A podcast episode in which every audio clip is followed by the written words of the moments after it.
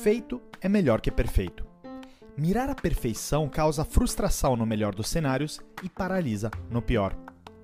E é com essa frase da própria da Sheryl Sandberg que apresento mais um episódio do Metanoia Lab, falando dela que é CEO do Facebook, braço direito então do Mark Zuckerberg, além de ser também uma das executivas mais bem-sucedidas do Vale do Silício do mundo e também grande defensora da liderança feminina. Incrível, né? Além disso, a Sheryl conseguiu superar os desafios que a vida lhe reservou. No caso dela, significou levantar do chão depois da perda precoce do marido dela.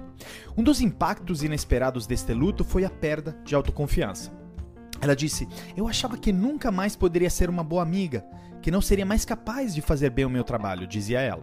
Sendo assim, em seu primeiro dia de volta à empresa, dez dias depois da morte do marido, pegou no sono durante uma reunião e confundiu-se sobre um colega e saiu às 14 horas para buscar os filhos na escola. À noite ligou para o chefe, o Mark Zuckerberg, fundador né, do Facebook, e disse que não sabia se devia estar lá.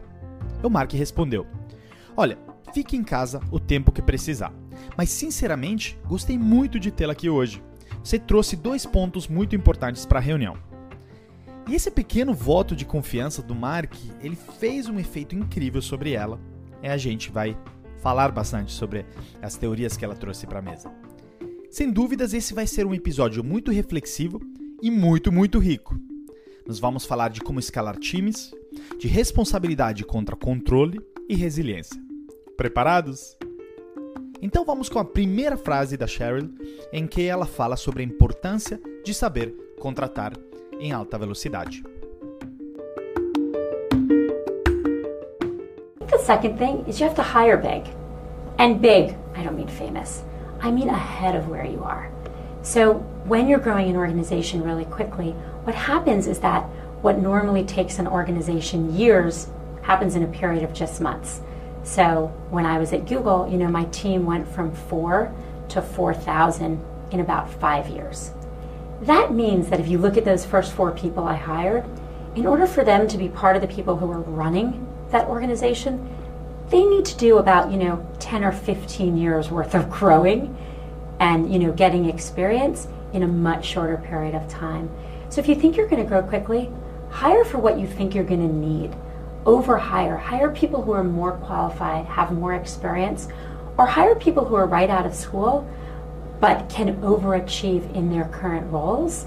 I don't think it's a number of years in the workforce that matters. I think it's hiring the people that you're going to need then, now, because then happens so quickly. Eu acho que a segunda coisa é que você precisa contratar as pessoas certas. E quando eu falo pessoas certas, não quero dizer famosas ou super renomadas, mas sim pessoas que farão a diferença onde você está. Então, quando você está escalando uma organização de forma muito rápida, o que acontece é que ao invés do processo de expansão da organização demorar alguns anos, ele acontece em um período de apenas poucos meses. Dito isso, quando eu estava no Google, de repente minha equipe passou de 4 para 4 mil pessoas em cerca de 5 anos. O que significa que ao olhar para as primeiras quatro pessoas, eu as contratei sabendo que elas iriam precisar ser capazes de fazer parte do time que estava dirigindo de fato a organização. De modo que eles precisam fazer em um curto período coisas que elas demorariam de 10 a 15 anos para fazer em outras empresas. Então, se você acha que o seu negócio vai crescer rapidamente, contrate pessoas que você sabe que irá precisar depois. Contrate pessoas mais qualificadas, com mais experiências, ou pelo contrário, contrate pessoas que acabaram de se formar. O que importa é que você esteja contratando pessoas que você já sabe agora o quão importantes serão para o negócio.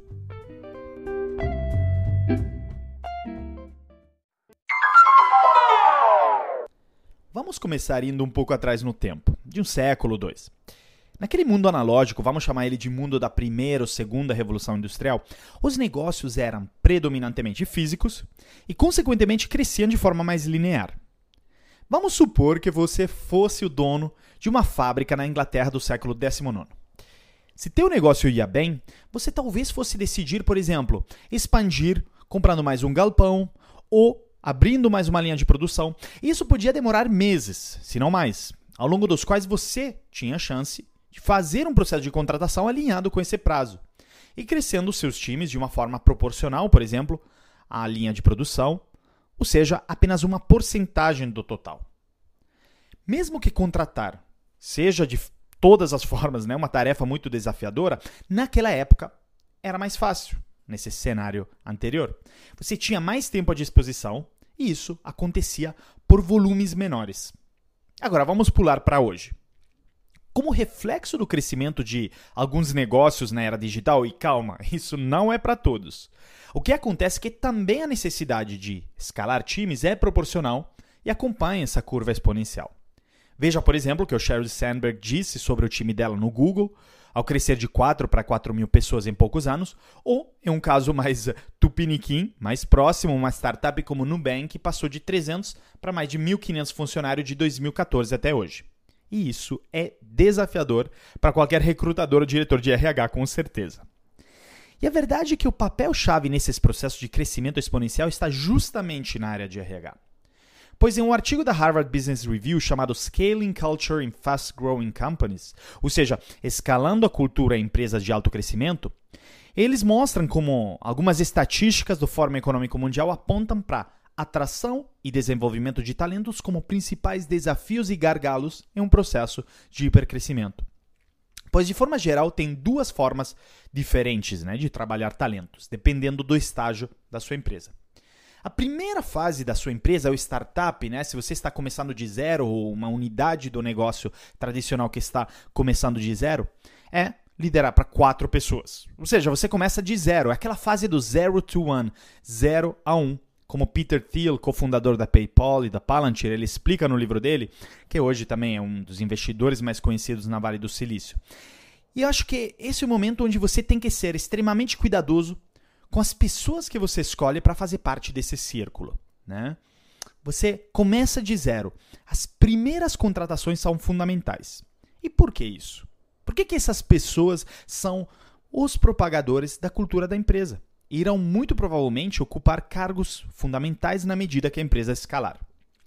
Qual o problema dessas pessoas quando elas não são o melhor possível, ou seja, nota 10? É que frequentemente os nota 10 contratam outro notas 10. Ou se fosse matematicamente possível, acima disso, notas 11 e assim por diante. Ou seja, os notas 10 estão tão engajados com o negócio e trabalham tão duro e vivem a cultura no dia a dia que eles querem contratar pessoas melhores que eles mesmos, pois o bem primário é da empresa, não deles. O que acontece se, por exemplo, essas primeiras quatro pessoas no time da Sheryl Sandberg fossem nota 7, digamos? É que na hora de escalar e contratar, eles vão querer contratar pessoas de nota 6 para baixo. Por quê? Porque eles estão com medo de serem substituídos pelas mesmas pessoas que eles contratarem se forem melhor que elas. Ou seja, aqui o B maior é o próprio, não é da empresa. E na medida que você escala rapidamente de 4 a 4 mil, você tem o desafio de uma organização grande. Mas atenção, de uma organização grande, mas que virou grande em pouquíssimo tempo. Essa é uma diferença fundamental. Nós sempre pensamos em empresas grandes e as comparamos com empresas grandes nascidas agora, ou na última década, ou na primeira onda da internet. Nos comparamos o número de funcionários, mas o que aconteceu ao longo do caminho, porém, foi totalmente diferente. Porque olha só, na medida no passado que você virava grande, você crescia, isso acontecia em tempos mais longos e as contratações eram distribuídas num prazo temporal maior. Agora, estatísticas hoje mostram que as startups bem-sucedidas demoram em média 5 anos para crescer de 1 milhão de dólares de faturamento para 100 milhões de dólares. Se isso dobrar a cada ano, significa que pelo menos 50% dos hipotéticos 4 mil funcionários foram contratados no último ano. Imagina um monte de gente assim nova na sua empresa. Que pressão bota em cima da cultura e dos times de treinamento e desenvolvimento. Eles vão ficar loucos. Devido à exponencialidade, então, das contratações e, frequentemente, do fluxo enorme de novos funcionários, acredito que hoje em dia uma das tarefas mais importantes do RH e dos líderes da empresa, então, seja onboarding dos novos funcionários. Porque uma má impressão no começo pode impactar o resto da relação, né? Isso funciona nos relacionamentos também. Estatísticas mostram que 29%, ou seja, quase um terço dos trabalhadores nos Estados Unidos, dizem que não acham que a própria empresa tenha feito o certo no processo de onboarding, para ajudá-los a se preparar e começar um novo desafio. E em torno de um de 10 deixar a companhia devido a um processo ruim de onboarding. Olha que interessante. Quando eu entrei na L'Oréal, passei por um processo de de onboarding através do qual eu tinha, né, é, ainda mais devido ao meu cargo, muitas pessoas para conhecer e conversar. O que aconteceu, mesmo já tendo sido colocado né, esse compromisso de me conhecer na agenda de todo mundo, é que mais da metade das pessoas desmarcaram nosso encontro. O remarcaram até isso acontecer. A primeira impressão, então, foi de que o acesso às pessoas podia ser um grande problema nas empresas. agenda maluca, né? Muito cheia. Então, marcar reuniões podia ser um problema. Isso se revelou ser confirmado no dia a dia. Ou seja, o teu processo de onboarding diz muito sobre você e a sua empresa. Então, na medida que você escalar exponencialmente o seu negócio e, consequentemente, o seu time, você precisa já, desde o começo, mesmo quando tiver quatro funcionários, como no caso da Sheryl Sandberg, ou 16 funcionários, por exemplo, como o nosso caso no Filmer, o app de edição do qual sou cofundador e que está com uma atração, né, crescendo, a gente está contratando, tem que priorizar três coisas para se preparar para o futuro. Primeiro, contratar por potencial e não apenas por experiência, que ao final é o que a Sheryl Sandberg nos diz no trecho dela, praticamente. 2. Definir uma cultura clara desde o começo, pois essas 4 ou 16 pessoas serão os propagadores da cultura. Se não for clara para eles, imagine para quem vier depois. 3 desenhar um processo de onboarding para os novos funcionários. E mais que tudo, ter certeza que ele está sendo bem executado. Porque desenhado uma coisa, mas executado é outra. Como líder, inclusive, dê o exemplo a fazer questão de dar atenção a todo mundo que entrar na sua empresa. Agora, dá um fast forward de algum ano. Quando você estiver liderando 4 mil pessoas, seus desafios já são diferentes. Essa é a segunda fase. Entre outros, evite, por exemplo, o risco de gerenciar por procuração, que inclusive tratamos no episódio anterior sobre o Jeff Bezos. Nessa fase, entra um outro grande desafio, além de gerenciar times grandes.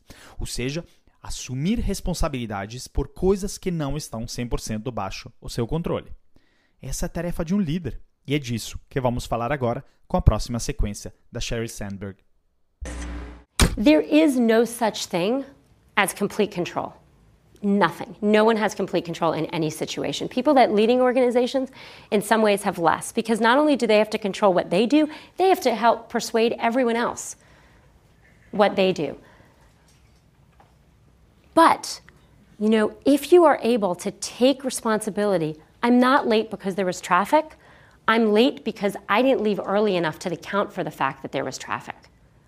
The project didn't get finished not because my friend, the, my partner didn't do it, my colleague didn't do his part. The, fo- the project didn't get finished because I didn't set up a team where my colleague wanted to do his part. When you take responsibility and you take full responsibility, that is the most empowering thing, and you can do it at any stage. You have to do it if you're raising money as an entrepreneur. You have to do it if you're if you're trying to persuade people to work with you. You have to do it at all stages. One of the things I talk about in my book is não existe um controle completo. De fato, ninguém possui controle completo em nenhuma situação. As pessoas que lideram as organizações, de alguma forma, possuem menos controle. Pois, além de precisarem assumir o controle em suas funções, elas precisam liberar todas as outras pessoas. É difícil, não é? Vou dar um exemplo. Eu não estou atrasada por causa do trânsito, mas eu estou atrasada porque não saí cedo o suficiente para conseguir chegar a tempo, apesar do congestionamento. Ou o projeto não foi concluído porque meu amigo não fez a sua parte. Na verdade, o projeto não foi concluído porque eu não configurei uma equipe em que o meu colega pudesse ter vontade de fazer parte. Entende? Quando você assume a responsabilidade, essa é de fato a coisa mais poderosa que você pode fazer. E sim, isso pode ser feito em todos os estágios. Você precisa fazer isso caso você esteja levantando um investimento como um empreendedor, ou você precisa fazer isso para conseguir persuadir as pessoas a trabalharem com você. Você precisa fazer isso em todas as etapas.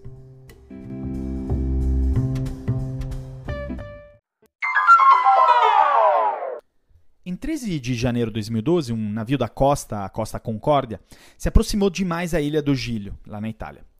O capitão Schettino estava querendo fazer o que no linguajar da marinha é chamado de cumprimento ou saluto em italiano. É um jeito de se aproximar à costa e ser visto pelas pessoas lá.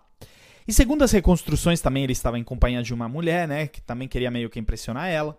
Mas enfim, O que resultou é que, ao bater contra uma rocha, o navio começou a afundar e no naufrágio morreram 32 pessoas. Agora, além do naufrágio, ele fez algo a mais que nunca deve ser feito e que quebra qualquer código de conduta dos mares. Ele abandonou o navio quase logo após o naufrágio, deixando a grande maioria dos passageiros a bordo. Isso nunca se faz. Ele alegou, porém, olha só, que abandonar o navio não era a intenção dele, mas que por ter escorregado no navio e coincidentemente caído num barco de resgate, ele, infelizmente, se encontrou tirado do navio. Tá bom. É verdade esse bilhete, né? Inclusive, existe um áudio de uma ligação entre o chefe da marinha italiana e o Schettino, onde ele leva uma bronca, mas uma bronca daquelas de assustar. Agora, a lei de honra para qualquer capitão de navio é ser sempre o último a abandonar o navio. Sempre, sem exceções. Óbvio, um capitão ele não tem o controle de tudo, mas com a segurança de que ele não vai abandonar o navio, ele faz com que a equipe dele tenha confiança nele, pois sentem que ele está assumindo responsabilidade Outro exemplo posto ao dar um elogio, pelo menos, a um comandante italiano foi o Gennaro Arma, que foi o último a abandonar a Diamond Princess. Para quem acompanhou as notícias recentes, foi o navio que ficou um bom tempo parado em quarentena no Japão devido à crise de coronavírus a bordo. Porém, a verdade é que ele não fez mais do que a obrigação dele. E já pelo contrário, eu nem quero imaginar o que, que o Schettino teria inventado para poder fugir daquela situação. Um navio, porém, ao final, não é nada diferente do que uma empresa. Tem, primeiro, inúmeros mecanismos, ou, no mundo corporativo, estratégias e processos, locais, ou áreas ou departamentos, tripulantes, ou funcionários, e passageiros, ou clientes. Ou seja, é a mesma coisa. E o líder de uma empresa não é diferente do comandante de um navio. Ele não tem controle sobre tudo, mas tem que assumir a responsabilidade sobre tudo. Ao final, essa é a essência da liderança. E por que é tão importante o líder assumir a responsabilidade mesmo não tendo controle?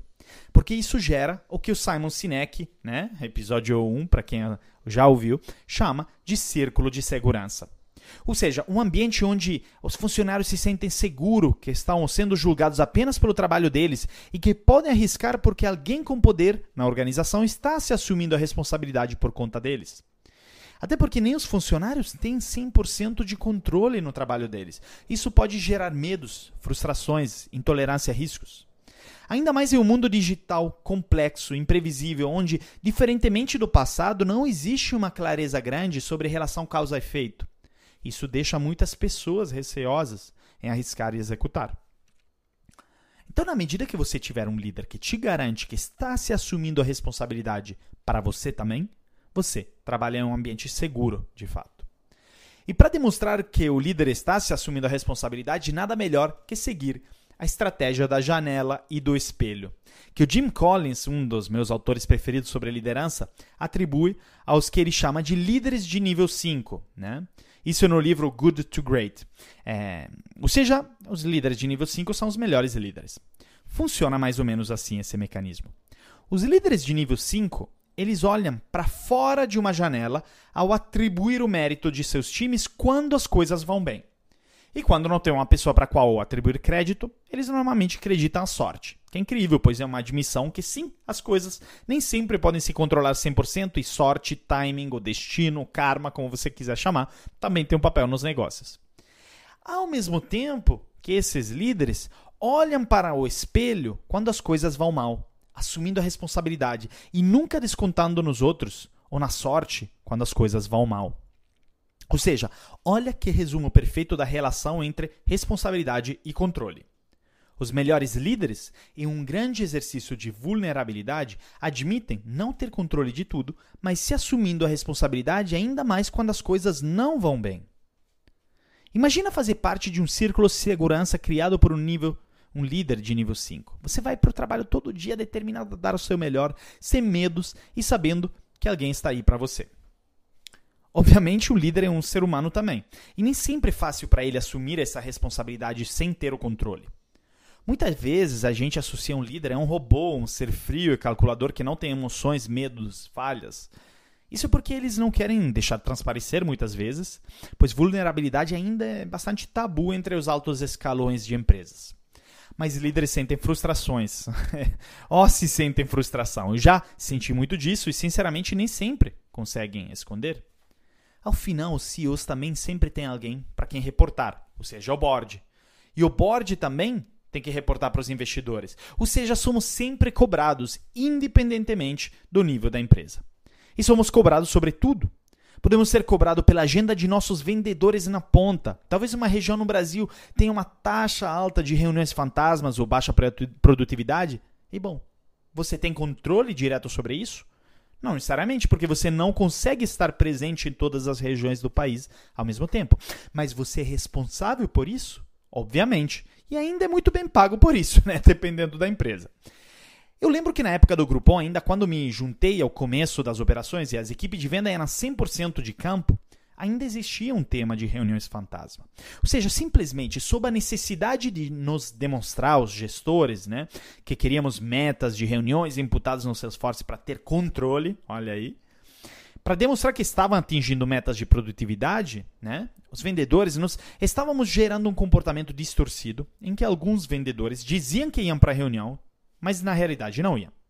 Nós começamos a desconfiar e, em tentativa de recuperar o controle, quase como se fôssemos espirrões dos movimentos de nossos times, nós ligávamos para os bares, eu lembro, né, para os restaurantes onde eu achava que tivesse acontecido uma reunião fantasma para verificar. E muitas vezes a gente conseguia descobrir a trampa e ficava furioso com o funcionário da vez, punindo, né, normalmente.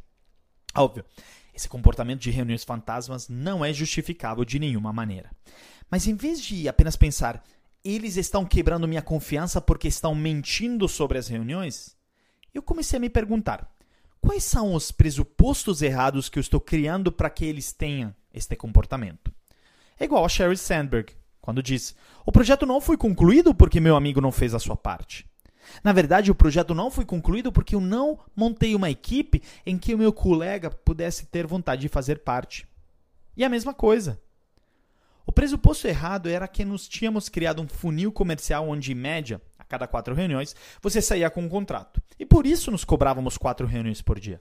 Só que tinha vários contratos que davam para ser fechados sem reunião e por telefone, assim como várias reuniões que não levavam a nada. Mas com nossa sede de controle e poder, nós não estávamos enxergando isso. E tivemos exatamente o efeito contrário.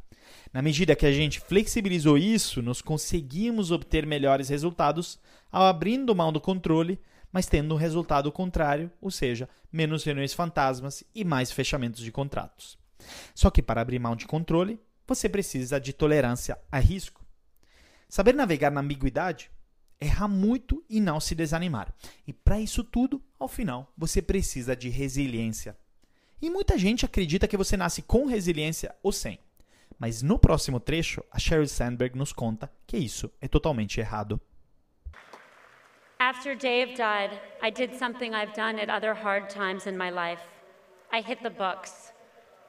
With my friend Adam Grant, a psychologist who studies how we find meaning in our lives, I dove into the research on resilience and recovery. The most important thing I learned is that we are not born with a certain amount of resilience. It is a muscle, and that means we can build it. We build resilience into ourselves. We build resilience into the people we love. And we build it together as a community. That's called collective resilience. It's an incredibly powerful force, and it's one that our country and our world need a lot more of right about now. It is in our relationships with each other that we find our will to live, our capacity to love, and our ability to bring change into this world.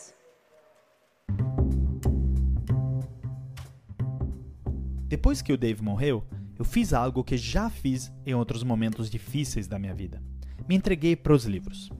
Com meu amigo Adam Grant, um psicólogo que estuda como encontramos significado em nossas vidas, eu mergulhei na pesquisa sobre resiliência e recuperação. A coisa mais importante que aprendi é que não nascemos com uma certa quantidade de resiliência. Ela é um músculo. Isso significa que podemos construí-la. Construímos resiliência em nós mesmos, construímos resiliência nas pessoas que amamos e nos construímos juntos como uma, uma comunidade. Isso é chamado de resiliência coletiva.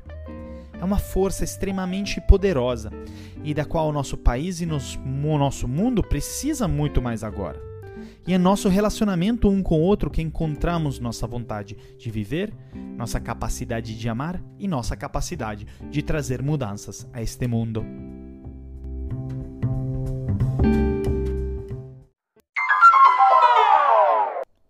Origem da palavra é do latim resilire. Prefixo re, ou seja, novamente, corpo de salire, ou seja, saltar. Resiliência literalmente significa de novo saltar ou saltar de volta.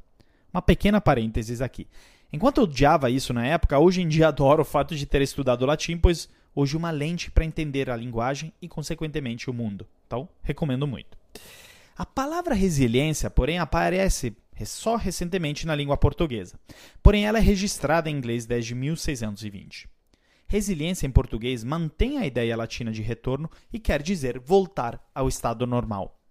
No ano de 1807, o inglês Thomas Young foi um dos primeiros a fazer uso do termo para definir a capacidade de retorno ao estado original. Após a sua descoberta e aplicações práticas na área da física, outras áreas tomaram o termo emprestado devido à possibilidade de estender seu significado para além de materiais físicos, podendo dizer, por exemplo, respeito ao meio ambiente ou mesmo a uma capacidade da mente humana. E já que estamos falando de latim, não podemos deixar de mencionar que na época da Roma Antiga, dos meus ancestrais romanos, uma linha de pensamento, diria quase mais uma filosofia, começou a tecer as lodes da resiliência. O estoicismo. Tudo no estoicismo, que é resumidamente uma filosofia que aconselha a fidelidade ao conhecimento e a indiferença e desprezo pelos males físicos e morais, desconsiderando todos os tipos de sentimentos externos. É, nasceu na Grécia no século III Cristo. O estoicismo também sinônimo de austeridade, firmeza e constância no infortúnio. E a teoria filosófica começa com a lição sobre percepção. Tem situações objetivas e tem a nossa percepção delas. Como Marco Aurélio, famosérrimo autor romano, famosamente escreveu para si mesmo, escolha não ser ferido e você não será ferido. Não se sinta ferido e não terá sido ferido. Pois está ao nosso alcance e nossa escolha o jeito de ver as coisas, e aprender isso faz a gente desenvolver a força mental e resiliência de tudo que acontece em nossas vidas. O que aconteceu com Sheryl Sandberg? Um evento extremamente trágico. A primeira vez que eu soube melhor do que se tratou foi ao lendo o Plano B, o livro que ela desenvolveu com o autor Adam Grant, professor de psicologia em Wharton, alguns anos atrás, e conseguia, de fato, através das páginas do livro, sentir a dor, ao mesmo tempo a esperança, né, transparecendo. O que aconteceu? Ela perdeu o marido numa circunstância, numa viagem, né, é, por uma questão cardíaca. O empreendedor e CEO do SurveyMonkey, o Dave Goldberg, de forma inesperada, se encontrou a lidar com uma dor nunca sentida antes. Em um momento obscuro, ela ligou para o Adam Grant, pois não via fim à própria dor. Ela não acreditava que iria sentir joia pura novamente e o que as suas crianças seriam felizes algum dia. O Grant então subiu em um avião e voou para a Califórnia visitar a Cheryl, para lhe explicar pessoalmente que não ia ser assim não. A dor tem que ser vivida, mas que a vida depois volta. Olha aí, voltando à definição de resiliência. Volta ao estado normal. Inicialmente, a Cheryl acreditava que resiliência fosse uma capacidade de aguentar a dor, e pediu ao Grant se tinha maneira de entender quanta resiliência ela tivesse em estoque. Ele explicou que ninguém tem uma quantia fixa de resiliência. E eis a pergunta: como alguém pode se tornar mais resiliente? Ele diz, como no áudio acima, que resiliência é como um músculo. Pode ter desenvolvimento e ser fortalecida. A vida nunca é perfeita e nem sempre segue os planos que traçamos para a gente. E Sheryl Sandberg até escreve um trecho muito legal que todos vivemos alguma forma de plano B. Esse livro é para fazer desse limão uma limonada. E quando eu volto a pensar a definição dessa volta a estado normal, eu me lembro da minha própria experiência com o desenvolvimento da resiliência, onde mudei tudo que eu podia na minha vida e após um ano, literalmente, voltei ao estado normal. Deixa eu te contar então. Eu estudei e vivi até os meus 18 anos na província da Itália. Quando fui aceito na faculdade de economia Bocconi, a mudança para Milão foi um choque. Ainda lembro que aluguei um quartinho em um apartamento compartilhado na zona sul de Milão e todo dia ia a pé para a faculdade sem conhecer inicialmente ninguém. Minhas aulas eram em inglês e não entendia metade dos termos que eram mencionados aí. Eu lembro que só descobria depois da aula quando ia pro dicionário, nem computador, é, né, nem PC a gente carregava para as aulas naquela época, né? E fiquei a aula inteira sem entender os termos. Então, pode apostar que eu não durei muito é, nessa faculdade. Depois de dois meses eu abandonei e voltei um final de semana para a cidade dos meus pais e simplesmente falei que iria partir para uma viagem longa. De fato, eu não sabia quando eu iria voltar. E essa viagem acabou durando praticamente um ano. Passou por França, Espanha, Marrocos, Turquia, Grécia, Senegal, Mali, né, na África Central, entre outros. E aconteceu muita coisa no meio. No Mali, por exemplo, meus pais foram praticamente me buscar depois de um ano e convencer a voltar. E sabe o que? Eu resolvi voltar mesmo. E olha o engraçado. Eu voltei para a mesma faculdade, mesma cidade, até voltei a morar no mesmo bairro. Ou seja, na volta, paradoxalmente, eu voltei na mesma situação do começo, mas enquanto isso tinha desenvolvido uma resiliência muito maior. A situação externa era a mesma, mas a interior era totalmente diferente. Eu não tinha resiliência até porque eu tive a sorte de ter tudo na vida. Óbvio que o caso de luto da Sheryl Sandberg é muito extremo, isso não quer dizer que para desenvolver resiliência você tenha que passar por lutos ou problemas semelhantes. Até porque, quando sou brifado por times de RH para palestras, eu ouço que, mesmo que extremamente inspiradoras, muitas vezes trajetória de outros palestrantes que tenham passado por lutos, eventos terríveis de força maior e que eles definiram como catalisadores da própria resiliência, nem sempre conectam com o público, pois a pergunta que fica e que eu também me faço e que você deve estar se fazendo é: eu também tenho que passar por isso para me tornar mais resiliente? É óbvio que não. O que eu posso dizer é que sim, dá para desenvolver de outras formas. Dá para ter o controle de eventos, internos e externos, para aprimorá-la. E eu sou a prova disso. Inconscientemente eu resolvi partir para um ano de viagens porque, no fundo, eu sabia que não estava preparado para enfrentar o mundo. Eu precisava treinar melhor esse músculo em situações, contextos e desafios diferentes. Agora, Indivíduos isolados e sozinhos, mesmo que resilientes, não conseguem fazer com que, por exemplo, uma empresa vire mais arriscada, pois desenvolve resiliência e tolere mais o erro, e consequentemente se torne mais inovadora. O que um país reaja com força e coordenação a um desastre natural ou epidemia, como por exemplo esse do coronavírus, inclusive. Os países que foram afetados fortemente, como a minha pobre Itália, sairá com uma dose de resiliência coletiva muito maior, se espera. Isso nos remete ao ponto da resiliência coletiva, que a Sheryl Sandberg menciona na frase anterior. O mais importante é desenvolver uma resiliência coletiva, seja dentro das empresas e seja dentro de nossas comunidades. Ao final, juntos somos mais fortes, é a mensagem dela. Não podemos mudar algo que não percebemos, mas depois que percebemos, não podemos deixar de mudar. E sim, é mais uma frase da Sheryl com que eu quero fechar com chave de ouro esse episódio do Metanoia Lab. Ao final, quem aqui já se questionou sobre algo? Ou melhor, quem nunca se questionou sobre ter percebido algo com a impressão que era tarde demais? Bom, não quero e nem devo entrar nessa discussão sobre tempo e ação, mas eu quero que você faça essa discussão com você mesmo. Qual exercício de percepção você já fez em relação à sua vida pessoal, de trabalho ou até mesmo amorosa? Perceber e olhar para o interior e exterior e descobrir uma infinidade de novas possibilidades e ações.